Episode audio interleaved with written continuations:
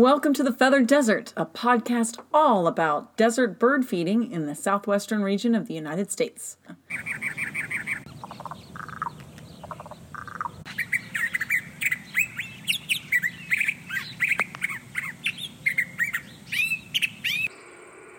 Welcome to the Feathered Desert, everyone. I'm Kiersten, and Cheryl is with me today, and we are going to be talking about owls in the city.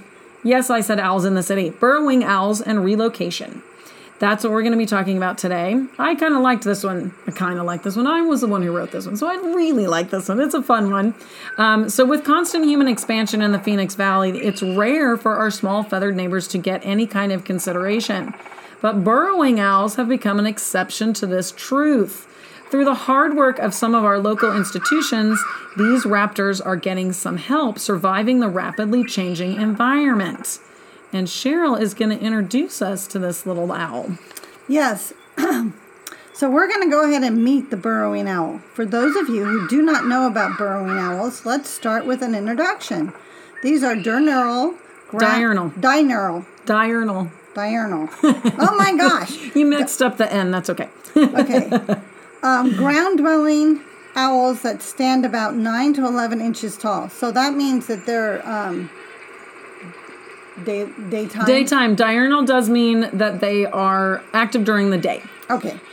They are brown, tan, white with long, skinny legs and yellow eyes. They're absolutely adorable. Really are. They make their home underground utilizing abandoned burrows made by prairie dogs, ground squirrels, foxes, or badgers.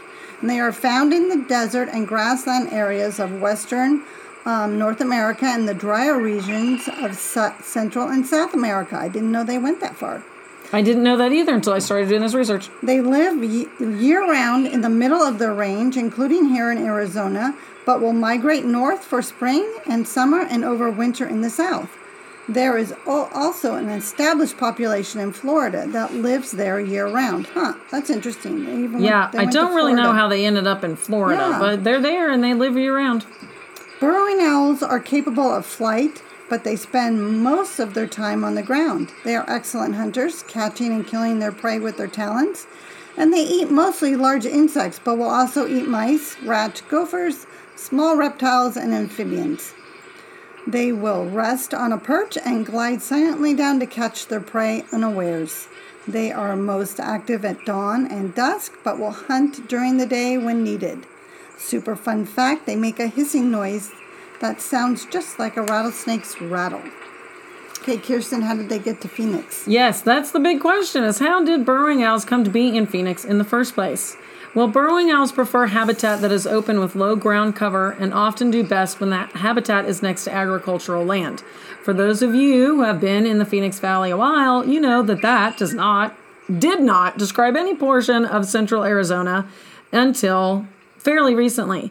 But with the introduction of the Central Arizona Project, all of that changed. So, since the Central Arizona Project diverted water from the Colorado River and ushered it through central and southern Arizona, it altered the habitat around it. And that invited wildlife in that had previously avoided this area because it was dry and there was no water and they couldn't live here. So, once we took that water through, it changed that habitat. So, wildlife such as foxes, ground squirrels, and others that dig burrows, upon which, of course, the burrowing owls rely, were welcomed in. And as those other animals came in, the burrowing owl followed because now they had a place to live. So, yay! It seems that for once, our meddling with nature may have actually helped another species other than ourselves. but what we really did was create a trap for the burrowing owls. So we offered them land and a place to live, but then we trapped them in it, essentially. Because when more and more development ate up the open landscape and agriculture's are areas with suburbs that grew up around the Central Arizona Project, um, we uh, trapped them inside. We enclosed the burrowing owls inside, and so now they're stuck in the middle.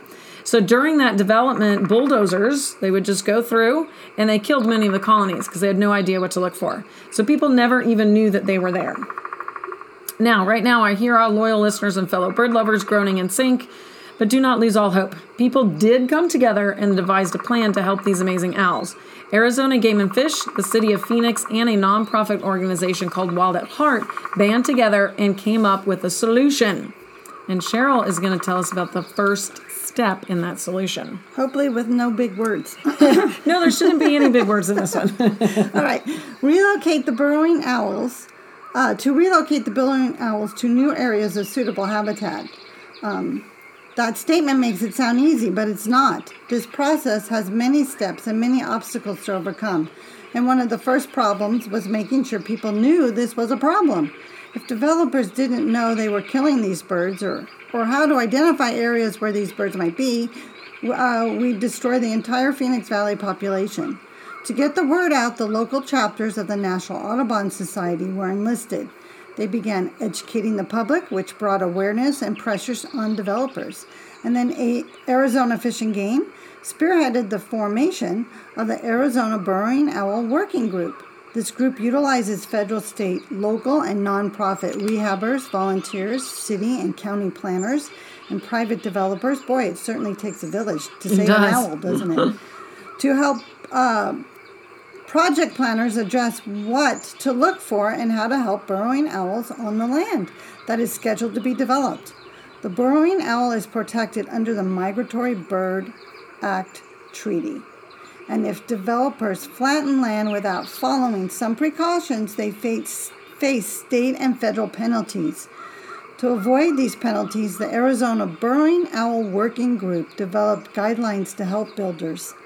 This didn't just help the developers, though, it also helped keep the burrowing owls alive. The Arizona Burrowing Owl Group currently has training classes for volunteers who want to learn how to identify burrowing owl activity at development sites. You can you can become a certified inspector and when someone in the a specific area contacts a surveyor, you are also contacted to accompany them to inspect the area for burrowing owl activity. How cool. yeah, I thought that was pretty fascinating. And that's Um, uh, yes. step one. So, Yes, that's just I thought we were done. right, no, that's just step one in relocating So them. Kir- Kiersten's got step two. So, step two now that we know there is a problem and we've decided relocation is the best hope, how exactly do we do it? The biggest problem with relocating the owls is their need for pre built burrows. These small owls cannot build their own burrows. One of the volunteers at the nonprofit raptor rescue organization called Wild at Heart had a wild idea. We'll build them artificial burrows that can be placed in a suitable habitat. This idea was met with much laughter and skepticism at first, but Greg Clark, an engineer and a volunteer at Wild at Heart, said, I'll make it work. And he did. He developed an artificial burrowing system that was economical and, with more volunteer help, was feasible to build. Now, a temporary staging area for relocated burrowing owls exists at the headquarters of Wild at Heart in Cave Creek. When they get a call, they capture the owls with low stress traps and bring them to this area until a suitable area can be found for permanent relocation. Okay, so step three, I guess. Yes. Step three is a permanent home. Burrowing owls are social raptors, so a new site for their home has to have space as well as burrows, easy access to water, and readily available food sources. In an area with some of the fastest growing human population in the country, where do we relocate these special birds? That was the next obstacle to overcome, and Arizona Game and Fish and Wild at Heart turned to the city of Phoenix for help.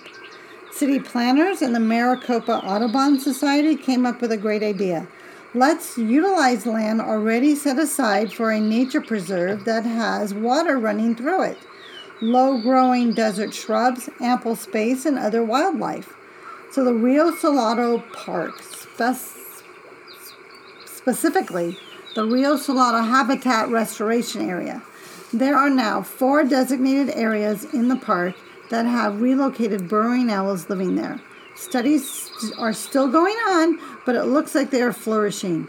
What we have here is a mostly happy ending, but we still have a lot of work to do because we are running out of places to relocate these owls.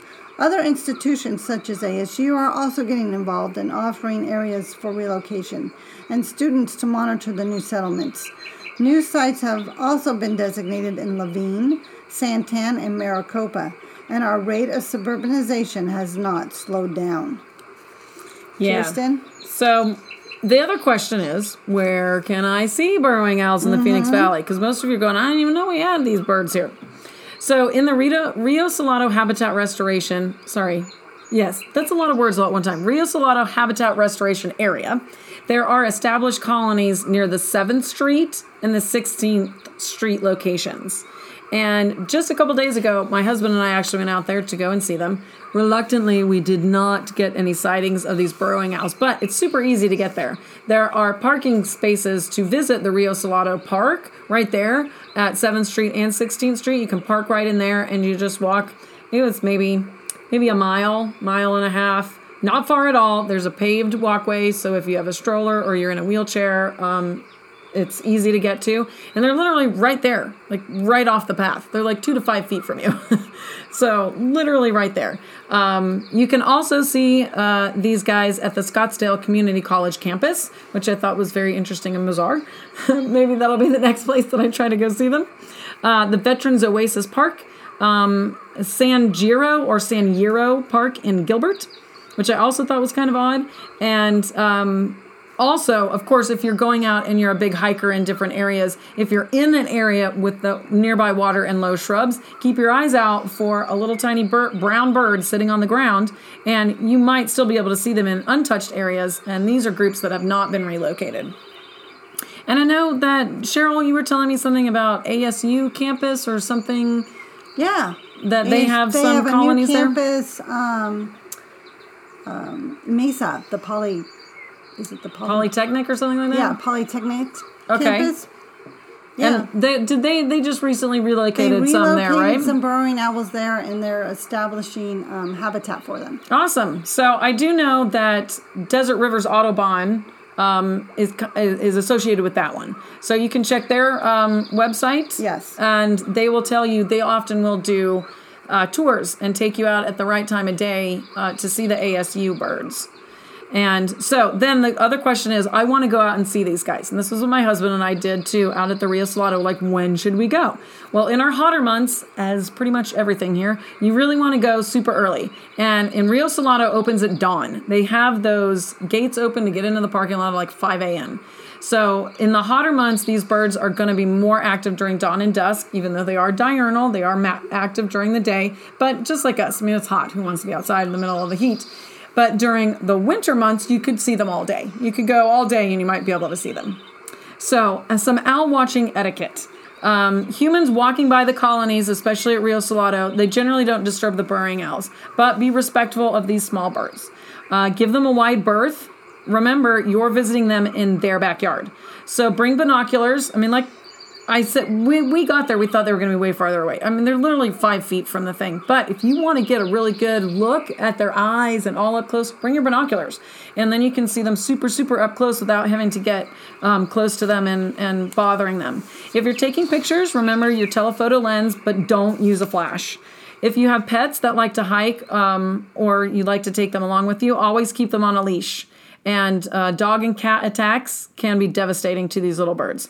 I say cats because some people do take their cats on walks. Yeah. Um, and then, of course, follow all the park rules if you're visiting one of them in our public parks. On a final note, this story does give me hope for us living with our treasured wildlife, but this is not the end of the story. Relocating these birds really shouldn't be our final solution. We need to do better at finding areas that we designate as their own lands that will never do, be developed on, so generations of these owls can remain, can remain free of our interference.